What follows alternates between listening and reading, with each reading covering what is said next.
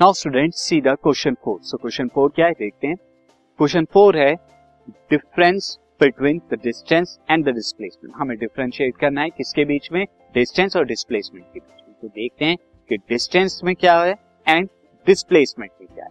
तो first see the distance में. Distance क्या होता है? Actual length of the path ये क्या होती है? Actual length of the path travel by a moving body जब एक moving body actual length of the उसके पाथ को देखें तो उसे क्या कहते हैं हम डिस्टेंस और इसके अंदर हम क्या कहते हैं?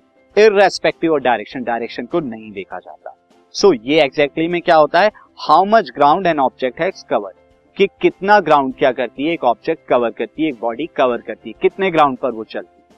जबकि डिस्प्लेसमेंट क्या होता है? डिस्प्लेसमेंट होता है शॉर्टेस्ट और शॉर्टेस्ट डिस्टेंस क्या होता है? Straight line straight line distance between the initial and the final यानी फाइनल और इनिशियल पोजीशन के बीच में शॉर्टेज डिस्टेंस को डिस्प्लेसमेंट कहते हैं। और ये शॉर्टेज डिस्टेंस क्या होता है? हमेशा एक स्ट्रेट लाइन होती है। हाँ अगर उसने कोई और भी पाथ लिया हो तो उसके डिसरिगार्डिंग हम क्या करते हैं? यहाँ डायरेक्शन जो होता है स्ट्रेट लाइन का होता है। तो ये क्या होता है स्टूडेंट एक्चुअली में how far out a place and object is कि कितनी दूरी पर, यानी स्टार्टिंग पॉइंट से कितनी दूरी पर ऑब्जेक्ट आ चुकी है। ये हमारा डिस्प्लेसमेंट होता है। आगे देखते हैं। नेक्स्ट डिस्टेंस क्या होता है? स्केलर क्वांटिटी होती है, जबकि डिस्प्लेसमेंट क्या होता है? वेक्टर क्वांटिटी होती है, क्योंकि यहाँ पर डायरेक्शन होता है।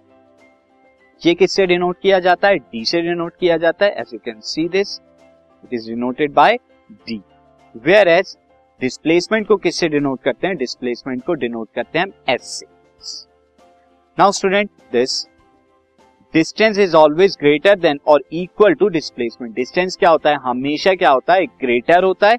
या इक्वल होता है, किससे डिस्प्लेसमेंट से जबकि डिस्प्लेसमेंट क्या होगा? ये हमेशा लेस देन और इक्वल टू डिस्टेंस हो ये क्या होगा? या तो छोटा होगा डिस्टेंस से, या इक्वल होगा डिस्टेंस के।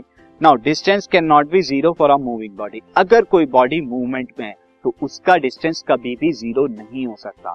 बट ऐसा डिस्प्लेसमेंट के केस में हो सकता है कि it can be zero for a moving body एक मूविंग बॉडी के लिए डिस्प्लेसमेंट क्या हो सकता है? ज़ीरो हो सकता है। कैसे?